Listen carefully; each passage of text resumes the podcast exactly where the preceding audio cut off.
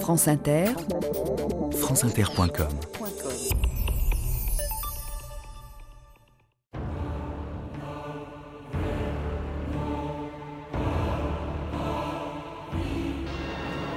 Le 1er septembre, à l'aube, les troupes allemandes attaquent la Pologne sans déclaration de guerre. Le peuple polonais tout entier fait face à l'agresseur. «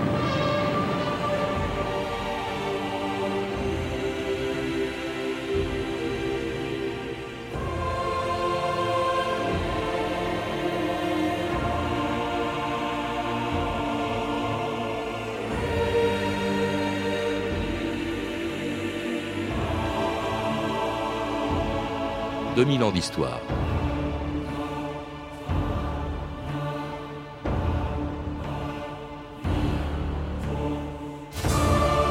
Le 31 août 1939 à 22h, la radio allemande interrompait ses programmes pour annoncer qu'un de ses émetteurs, situé à la frontière, avait été attaqué par des Polonais.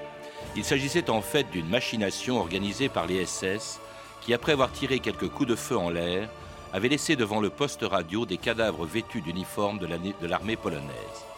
La provocation était cousue de fil blanc, mais elle permettait à Hitler de justifier l'invasion de la Pologne en lui faisant porter la responsabilité d'une guerre dont elle allait être la première victime. Le lendemain, 1er septembre à l'aube, l'armée allemande franchissait la frontière polonaise et à 10 heures du matin à Berlin, Hitler annonçait au monde entier le déclenchement de la guerre la plus meurtrière de tous les temps. Mon amour de la paix, ma patience infinie ne doivent pas être pris pour de la faiblesse ou de la lâcheté. La Pologne, pour la première fois, a ouvert le feu cette nuit sur notre territoire avec le concours de soldats de l'armée régulière.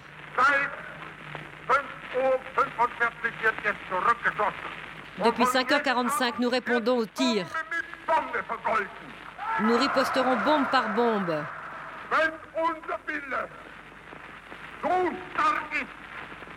Si notre volonté est assez forte et qu'aucun malheur ne l'arrête, alors notre volonté et notre acier allemand seront maîtres de la situation.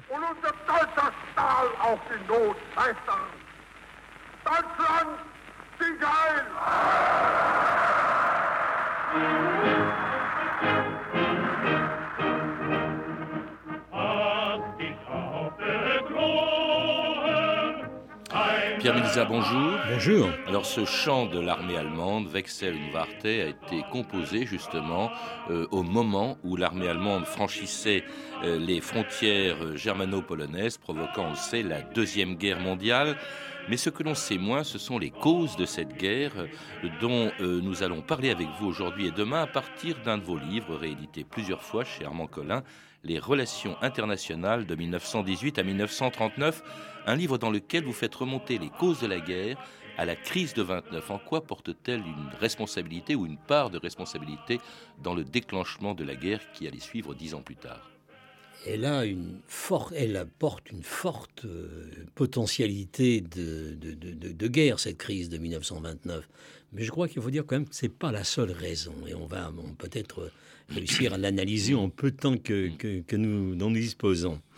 Bon, il y a d'abord évidemment le schéma classique, tellement classique qu'on l'a quelquefois un peu repris aujourd'hui avec la, crise que nous traversons. C'est-à-dire que la crise économique, d'abord crise financière, entraîne une crise de l'industrie. Imaginons quand même, c'est difficile à imaginer aujourd'hui, mais ça va beaucoup plus loin, que 40% du PIB des États-Unis disparaît. Mmh. Hein? Euh, que au total dans le monde ça représente encore un petit, un, petit peu plus. Donc il y a la crise euh, économique qui débouche évidemment sur une crise sociale. Et cette crise sociale, on en connaît les effets. C'est 17 millions de chômeurs aux États-Unis, c'est 8 millions de chômeurs en Allemagne, c'est beaucoup moins en France, c'est 500 000 chômeurs ou un peu plus en France. Donc euh, malgré tout, ceci pose un problème de, de, de contagion et en fin de compte, et, tout naturellement, on débouche sur les tensions sociales communisme d'un côté, fascisme de l'autre, et tout ça nous amène à, la prise du pouvoir par Adolf Hitler en 1933. Vous évoquez aussi autre chose, des conséquences sur le plan du commerce international, car évidemment tous les pays euh, ont tendance à se replier sur eux-mêmes, ont des tentations protectionnistes, ce qui pénalise bien sûr euh, quelques pays qui dépendent plus que d'autres du commerce international, et parmi lesquels on retrouve comme par hasard les trois principaux euh, pays euh, qui vont être responsables de la guerre en, lançant, se lançant dans des politiques impérialistes qui sont le Japon, euh, l'Allemagne et l'Italie. vous rappelez aussi que 1929, assez paradoxalement, là où commence, on peut commencer à envisager la possibilité d'une guerre, c'est aussi l'année où l'on a le plus confiance dans la, la sécurité collective incarnée par la SDN, cette espèce d'ONU qui existait entre les deux guerres, et on se dit, ça va, ça pourra empêcher tous les risques de guerre. Encore qu'il faut faire très attention au discours, euh, discours genevois, comme on dit à l'époque, euh, qui est un discours lénifiant de croyance que miraculeusement on va transformer des pays impérialistes en pays passifs. Car il ne faut pas oublier qu'au-delà de la crise et avant la crise, euh, les, relations internationales en Europe, c'est le, le heurt des impérialismes et que la paix de 1919 ne supprime pas du, jour au lendemain la rivalité entre la France et l'Angleterre dans, le Moyen-Orient, la rivalité entre l'Italie, la Russie, l'Allemagne dans les Balkans, etc. Mmh. Donc nous avons là une cause quand même latente de, ce qui va se passer euh, à partir de 1929. Il y a également quelque chose qu'il ne faut pas oublier, c'est les mentalités. Et dans les causes de la guerre de, de, 1939-1945, il ne faut pas, euh, absolument pas euh, oublier les, frustrations dues à la victoire des Alliés et à une paix dont Clémenceau disait qu'elle était à la fois trop douce pour ce qu'elle avait de dur et trop dure pour ce qu'elle avait de doux.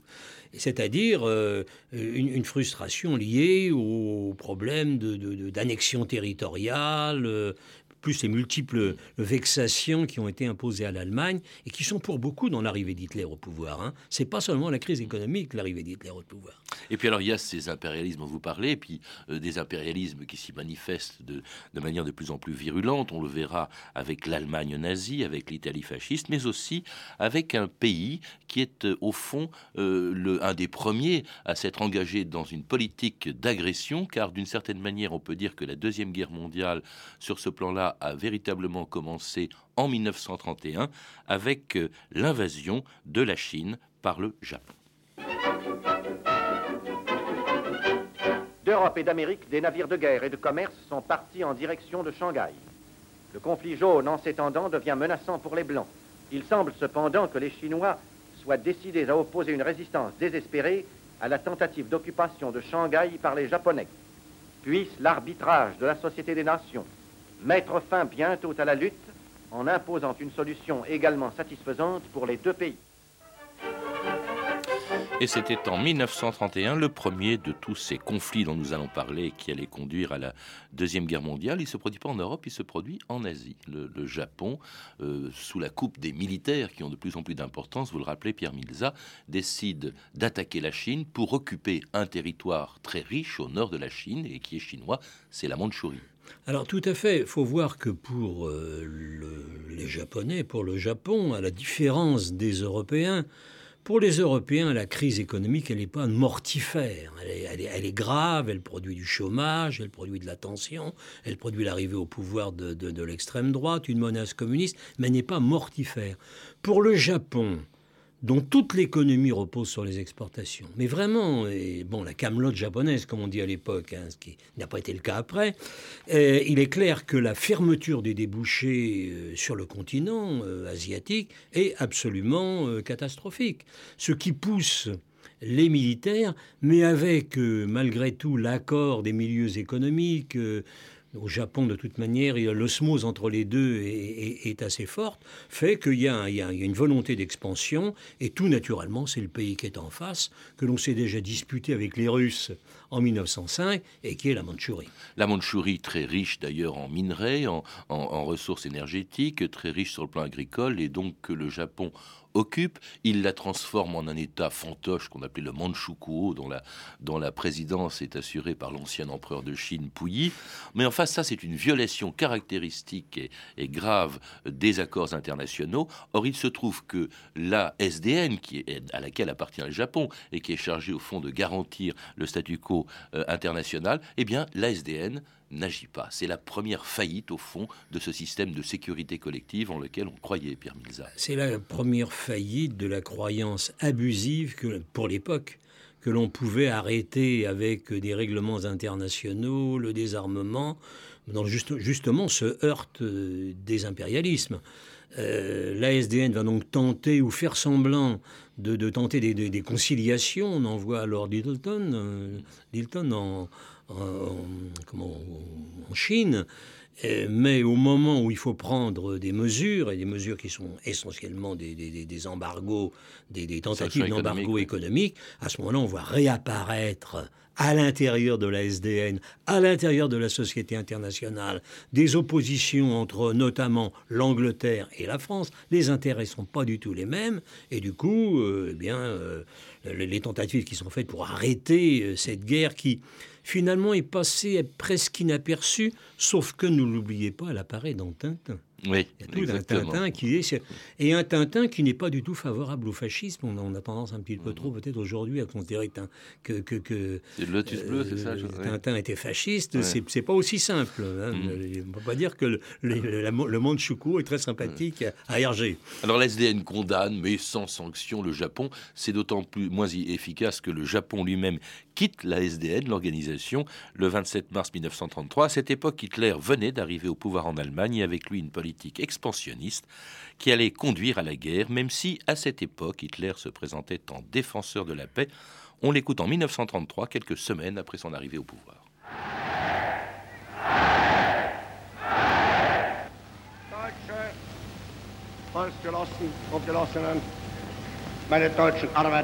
Camarades allemands, travailleurs allemands.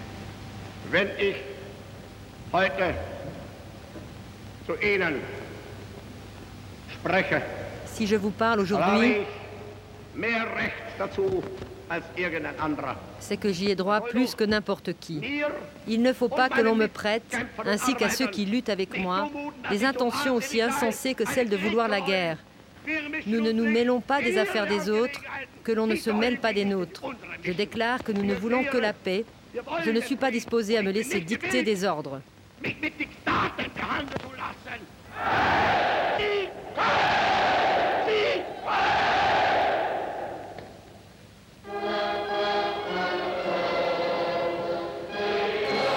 Et c'était Hitler en 1933, se présentant, on l'a entendu Pierre Milza, en défenseur de la paix. En réalité, vous le montrez bien dans votre livre, ce qu'il prépare, c'est quelque chose qui peut conduire à la guerre. Il a pour l'Allemagne des ambitions extrêmement dangereuses pour la paix. C'est toute la stratégie de Hitler. D'un côté, il prépare la guerre et il prépare la guerre très activement, c'est-à-dire par euh, la, fabrication de matériel qui est interdit par, euh, par le traité, et de l'autre, il n'arrête pas d'avoir des, propos apaisants, des propos lénifiants. Non, savez, moi, je veux absolument pas la guerre, c'est les autres. Hein. Et si je dois même m'armer, c'est parce que nous, l'Allemagne, nous sommes, menacés. Or, il prépare activement la guerre, et il faut bien euh, se rappeler qu'il le fait avant même les conférences du désarmement, avant que l'Allemagne se retire de, de la SDN. Mais cela a commencé avant Hitler. C'est-à-dire que dès 1922, la conférence de Rapallo, le rapprochement avec l'Union soviétique, il y a entre l'Allemagne et l'Union soviétique des accords autorisant les Allemands à euh, manœuvrer sur le territoire soviétique, à essayer du matériel sur le territoire soviétique, à employer ce matériel et par conséquent à se réarmer. le réarmement allemand a commencé avant qu'on parle de réarmement. Hmm. Mais de toute façon, la politique d'espace vital, elle est même antérieure euh, chez Hein, à son arrivée au, pouvoir. Il, y pense depuis, depuis longtemps, cette espèce de conquête des terres et des minerais qui peuvent se trouver à l'est de l'Europe. Et c'est la raison pour laquelle, d'ailleurs, sa première initiative n'est pas de violer des frontières, etc. Il faut d'abord, pense-t-il, donner les moyens à l'Allemagne de pouvoir réaliser ses conquêtes, c'est-à-dire de se réarmer. Vous le rappelez, Pierre Milza, le traité de Versailles interdisait à l'Allemagne d'avoir une armée supérieure à 100 000 hommes. C'était une armée de métier. Le service militaire y était interdit. Or, c'est une des toutes premières choses qu'il fait. Il réarme son pays. Pas d'avion, pas d'artillerie lourde, avec la force de. C'est ce que le traité de, Versailles avait prévu. allemande euh, avait toujours été, enfin, a toujours été, à partir du moment où il y a eu de l'artillerie lourde, a été l'artillerie lourde. Bon, pas d'avion, pas d'artillerie lourde.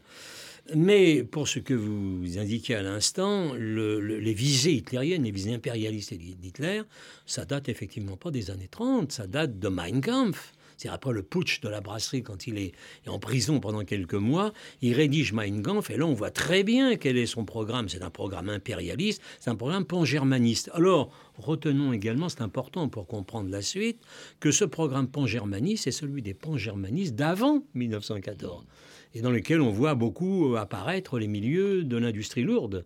Hein, le pan-germanisme allemand, ça, ça date pas, ça date pas d'Hitler. Mm. Hitler a repris et a accentué cette tendance, mais disons que Parmi les causes profondes de la guerre, puisque c'est de ça dont nous débattons aujourd'hui, il y a également le regard nécessaire sur euh, les décennies qui ont, disons entre 80 et 1914, préparé, euh, préparé la, la, guerre, la, la, première guerre mondiale. Alors, pour, pouvoir euh, réaliser ses, ambitions, Hitler doit réarmer le pays. C'est ce qu'il va faire pendant toute la, durée qui précède entre son arrivée au pouvoir et, et, la guerre. Euh, mais euh, il y a quelque chose qui rend impossible ses ambitions, c'est que l'Allemagne est isolée. On, connaît les intentions ou le programme de Hitler. Il fait tellement peur que l'Allemagne est absolument toute seule. Et d'ailleurs, on s'en rend compte en vous lisant, à un moment précis, en 1934, Hitler tente sa première annexion d'un pays euh, extérieur, donc à, l'Allemagne, il tente de euh, réaliser l'annexion de l'Autriche, et là, immédiatement, il voit se dresser contre lui une levée de bouclier, et surtout un pays, dont ce qui peut paraître surprenant, qui va tenter de s'opposer même militairement à l'annexion de l'Autriche par l'Allemagne, c'est l'Italie fasciste. Oui, alors d'abord, première chose, euh, c'est pas moi, c'est les autres. Euh, Hitler euh, est parfaitement au courant de ce qui va se passer à Vienne en 1934, mais il se rejette ensuite ça sur le parti nazi, sur des éléments incontrôlés mm. du parti nazi. Bon, toujours est-il qu'effectivement, ce parti nazi, nazi autrichien, tente de prendre le pouvoir. Euh, oui, tente, tente de prendre le pouvoir, élimine physiquement le chancelier Dolphus Lequel chancelier Dolphus était attendu à Rimini sur la côte italienne, où euh, Mussolini avait déjà d'ailleurs euh, invité euh, Madame Dolphus, on, restera là pour la petite histoire. Et toujours est-il que dès qu'il apprend, dès que Mussolini, qui subventionnait l'un des grands mouvements nationalistes fascistes en Autriche, qui était la Heimwehr, mm. Du prince Staremberg. Que fait Mussolini? Il décide d'envoyer trois divisions sur le Brenner à toutes fins utiles. Alors pourquoi? Parce que parmi les revendications hitlériennes clairement formulées, il reviendra Hitler là-dessus ensuite quand il va faire copain avec Mussolini, il y a la récupération des pays de langue allemande situés au sud de la ligne de, partage des eaux des Alpes, c'est-à-dire ce que les Allemands appellent le Sud-Tyrol et les Italiens le Haut-Adige. Hein. Donc il y a cette crainte de voir euh, annexer le Sud-Tyrol et Mussolini réagit euh, très vivement en envoyant des divisions sur le Brenner. Alors à ce moment-là, il est l'adversaire de Hitler, au point d'ailleurs de conclure avec l'Angleterre et la France un accord par lequel les trois pays euh, décidaient de s'opposer à euh, toute nouvelle menace de violation des traités. Cet accord était signé à Strezza en Italie, sur le lac Majeur, entre Mussolini, le Premier ministre britannique et le chef du gouvernement français, Pierre Laval. Les représentants de la France, de l'Angleterre et de l'Italie ont affirmé leur complet accord pour s'opposer à toute répudiation des traités et collaborer au maintien de la paix. Monsieur Pierre Laval. Nos entretiens ont été francs, directs et cordiaux. Nous n'avions qu'une préoccupation. Nous ne visions qu'un but, maintenir la paix. Avant de quitter Stresa, je veux dire notre espoir ardent de voir la paix, si difficile à construire, devenir bientôt une réalité vivante. Et c'était en avril 1935. Alors à cette époque, on vient de l'entendre, nous sommes quand même quatre ans avant le déclenchement de la guerre, et on voit une Allemagne vraiment totalement isolée, au point que l'Italie fasciste est à ce moment-là l'allié de la France et, de l'Angleterre. Et il y a même pire, c'est qu'elle est isolée au point que la France de Pierre Laval tente également de se rapprocher d'une grande puissance qui va jouer un rôle considérable pendant la Deuxième Guerre mondiale, c'est l'URSS. Oui, alors là, il y a une double politique de Laval, qui est d'ailleurs la double politique de Barthou, son prédécesseur, assassiné à Marseille en 1934, euh, qui est de se rapprocher à la fois et de l'Italie fasciste, pas pour des raisons idéologiques, hein, pour des raisons purement tactiques, de réel politique, de se rapprocher à la fois de l'Italie fasciste et de l'Union soviétique. Alors Bartou avait mené cette politique avec plutôt une certaine préférence pour l'Union soviétique, donc ça veut dire qu'il soit en quelque sorte euh, philo, euh, philo-communiste, mais il trouvait que c'était bon après tout la grande puissance, c'était surtout la tradition de la puissance euh, d'alliés de revers de, de, la France, la France qui avait d'ailleurs tenté d'avoir des, des, alliés de revers avec la Roumanie, la, la Tchécoslovaquie, et, etc. Et par conséquent, Bartou va mener ces deux politiques et Laval reprend ces deux politiques, sauf que Laval inverse l'ordre des facteurs. Il préfère le rapport rapprochement avec l'Italie fasciste beaucoup pour des raisons aussi de politique intérieure, même si Laval n'est pas le Laval de 1942, mais le Laval de 1935. Et il essaye effectivement d'un rapprochement avec l'Italie. Il y aura un grand voyage, enfin il y aura un voyage de Laval à Rome en janvier 1935. Alors si, si justement ces accords de Strezza qu'on vient d'entendre avaient fonctionné, si l'Allemagne était restée isolée comme elle l'était encore jusqu'à cette date, il est évident que Hitler était totalement paralysé. Qu'est-ce qui explique brusquement un renversement d'alliance qui va se produire, notamment lorsqu'on va voir Mussolini se rapprocher de Hitler. Vous le rappelez, Pierre Milza, c'est la guerre d'Éthiopie. La guerre d'Éthiopie qui brusquement fait que Mussolini va se retrouver condamné ou critiqué par ses alliés de Streza. Alors, il y a le front de Streza qui éclate de lui-même en quelque sorte, puisque peu de temps après, quelques semaines après, les Britanniques vont Britanniques, qui font vraiment de la réelle politique, vont signer avec les Allemands un accord, euh, entre guillemets, de désarmement naval. C'est-à-dire, voilà ma part, voilà, voilà, voilà ta part. Bon, donc ça déjà, ça fait sauter le front de Streza, puisque c'est tourné vers l'Allemagne. Alors effectivement, la principale raison, c'est l'Éthiopie. Mussolini vise l'Éthiopie déjà depuis plusieurs années. Il a une revanche à prendre sur la défaite de 1896 à, à Donc il a programmé une guerre en Éthiopie. Lorsque Laval vient à Rome, en janvier 1935, ils ont des conversations, parce que dans le fond, la France accepte de donner à l'Italie euh, des, petites broutilles euh, euh, au nord du Tchad, ce qu'on appellera ensuite la, enfin bon, des, petites broutilles au nord du Tchad. Et en échange, alors il y, a, une, réunion des deux hommes au Palais Farnèse, l'ambassade de France, le, 6 janvier 1935. Et là, il y a, on est en pleine ambiguïté. Laval accepte dans le fond que l'Italie euh, euh, développe des intérêts économiques et donne euh, carte blanche, en somme, sur le plan économique à l'Italie.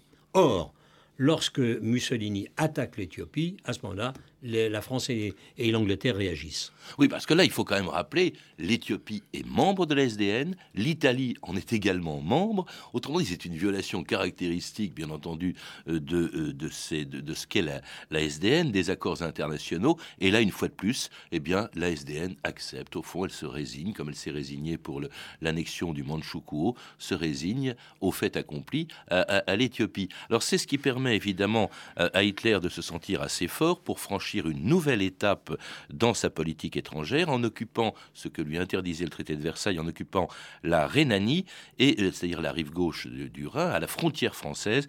Et ce n'est certainement pas la réaction du chef de gouvernement français, Albert Sarrault, qui pouvait l'en empêcher.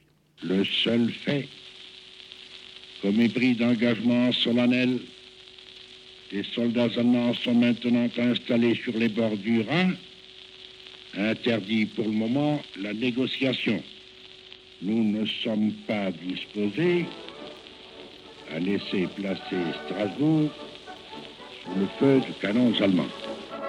Adolf Hitler. En cette heure solennelle et historique, nous nous promettons de ne plus jamais renoncer à notre patrimoine national, notre honneur, notre liberté et notre indépendance.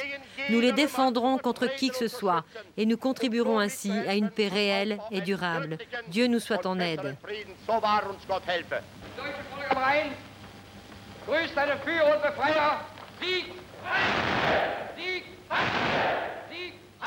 La Rhénanie, Pierre Milzan, est un territoire allemand, mais il devait rester, selon les traités, démilitarisé. Et en 1936, en occupant la Rhénanie, donc, Hitler viole à nouveau le traité de Versailles. À nouveau, oui, puisqu'il y a eu le rétablissement du service militaire et puis l'agression contre, euh, contre l'Éthiopie. Contre l'Autriche. Bon, euh, contre, contre l'Autriche, et ensuite contre le, celui de, de, Mussolini contre l'Éthiopie. Donc, on peut dire que les, les, les, engagements pris dans le cadre de la SDN sont, sont foulés aux pieds par à, peu près, par à peu près tout le monde. Non, ce qui est intéressant aujourd'hui de savoir, c'est qu'on ne l'a pas su euh, immédiatement, c'est que la France, y compris la France toute seule, Hitler l'a dit clairement ensuite à son état-major, euh, pouvait intervenir et intervenir victorieusement. Hmm.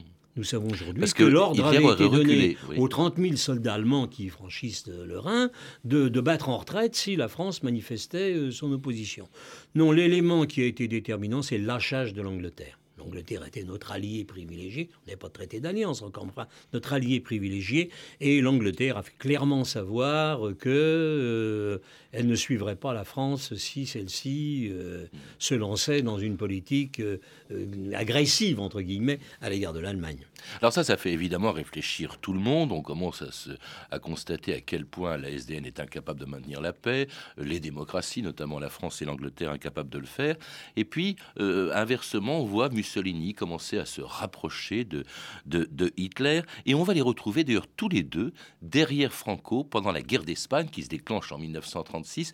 La guerre d'Espagne dont vous dites qu'elle est une espèce de répétition générale de la guerre qui allait suivre en 1939, Pierre Milzard.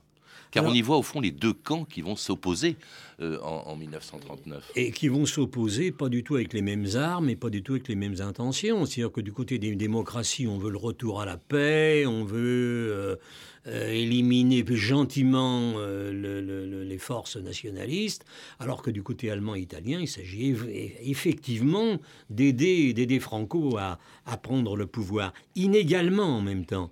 Les Allemands vont intervenir euh, en envoyant euh, une force, surtout d'ailleurs euh, aérienne. Hein, on pense à, Guernica, alors que les Italiens envoient plusieurs divisions, mobilisent une partie de la, de la milice, et donc du côté italien, d'ailleurs on voit déjà le partage entre les deux alliés. Toi tu t'occupes de la Méditerranée et moi je m'occupe de la mmh. France. Bon, et voilà, ils, interviennent de manière inégale, mais ils interviennent avec beaucoup de, de, de virulence et d'efficacité. C'est là que les Allemands vont pour la première fois expérimenter les fameux Stuka, bombardiers en piqué, mmh. hein, qu'on utilisera dans la, dans, la, dans la campagne de France, et les, les, blindés rassemblés dans des unités plutôt que dispersés sur le front. Tandis que la France et l'Angleterre ne bougent pas. En fait, les seuls du côté des républicains contre Franco, on ne trouvera que des brigades internationales, c'est-à-dire des volontaires qui vont se battre aux côtés, euh, de, euh, aux côtés des, du gouvernement républicain, qui est illégal, mais qui est abandonné en réalité Alors là, on retrouve, Pardon Oui. On retrouve ce que François Bédaridet appelait la gouvernante anglaise. Mhm. C'est-à-dire que dans le fond, ce qui fait que la France n'intervient pas et demande plutôt la non-intervention, c'est que les Britanniques ne tiennent absolument pas à s'engager dans cette affaire. Dans une guerre d'Espagne qui allait durer trois ans, jusqu'au déclenchement de la Deuxième Guerre mondiale, dont nous reparlerons avec vous demain, Pierre Milza, dans la deuxième partie de cette émission consacrée aux causes de la Deuxième Guerre mondiale. Pour en savoir plus, je recommande la lecture de votre livre, Les relations internationales de 1918 à 1939 publié chez Armand Collin. J'ajoute que également votre dernier livre, ou prochain livre, paraîtra la semaine prochaine, justement, chez Perrin, bon, sans rapport avec ce dont on vient de parler, puisqu'il s'agit du deuxième volume de l'année terrible, qui sera consacré à la Commune de Paris. Vous viendrez sûrement nous en parler bientôt. À lire également La Seconde Guerre mondiale de Reg Grande, publiée aux éditions Milan Jeunesse dans la collection Regard sur notre histoire, ainsi que la revue Historia de ce mois-ci, qui consacre un dossier spécial aux civils dans la guerre. Enfin, je signale que France 2 diffuse une série documentaire en six épisodes de 52 minutes intitulée Apocalypse les 8, 15 et 22 septembre à 20h35 et dont, qui sera disponible en coffret de 3 DVD le 23 septembre aux éditions France Télévisions. Vous avez pu entendre des archives pâtées de 1931 à 1938, extraites du journal de votre année, et disponible en DVD aux éditions Montparnasse. Vous pouvez retrouver toutes ces références par téléphone au 32 30, 34 centimes la minute, ou sur le site franceinter.com. C'était 2000 ans d'histoire. À la technique, Céline Bonhomme et Renan Mahé. Documentation, Emmanuel Fournier, Clarisse Le Gardien, Marie Géraud et Franck Oliva. Une réalisation de Anne Kobilac. Demain, dans 2000 ans d'histoire, donc deuxième partie de cette émission consacrée aux causes de la Deuxième Guerre mondiale.